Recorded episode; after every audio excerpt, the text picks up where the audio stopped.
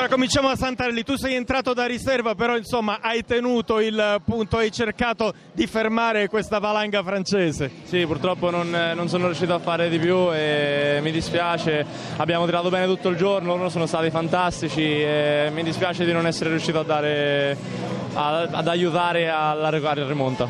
Paolo Pizzo è quarto in semifinale, abbiamo visto il Pizzo campione del mondo, poi però in finale qualcosa non ha funzionato. Sì, esatto, siamo mancati e se siamo delusi da un argento olimpico vuol dire che siamo una gran squadra. E infatti l'argento è un grande argento perché soprattutto dalle previsioni della vigilia non vi accreditavano, invece siete arrivati meritatamente sul podio. Ci piace partire sfavoriti, sono due anni che nessuno crede in noi, a parte questi quattro che siamo qua, e qualcuno che ci sta molto vicino dietro le quinte. Enrico, dopo l'individuale mi hai voluto parlare poco, eri deluso, qui adesso sei deluso perché hai sfumato l'oro, però è un argento la tua prima Olimpiade, tanto eh.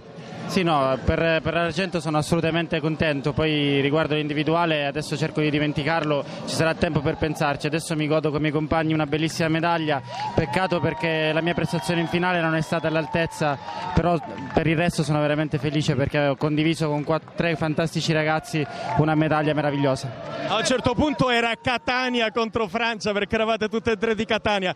Marco Fichera, tu sei giovanissimo, 22, il futuro è davanti a te perché quella passività in quell'assalto che alla fine abbiamo perso? Perché a volte ci sono delle regole che dall'esterno non vengono capite ma che tatticamente hanno un senso. Molte persone riescono a parlare, a fare polemica anche quando non ce n'è motivo e oggi abbiamo risposto a tante persone che storcevano il naso quando noi lavoravamo e stavamo in silenzio e ora storcono loro il naso perché noi siamo a medaglia d'argento all'Olimpiade. È un grande argento. Un grande argento, peccato per la finale.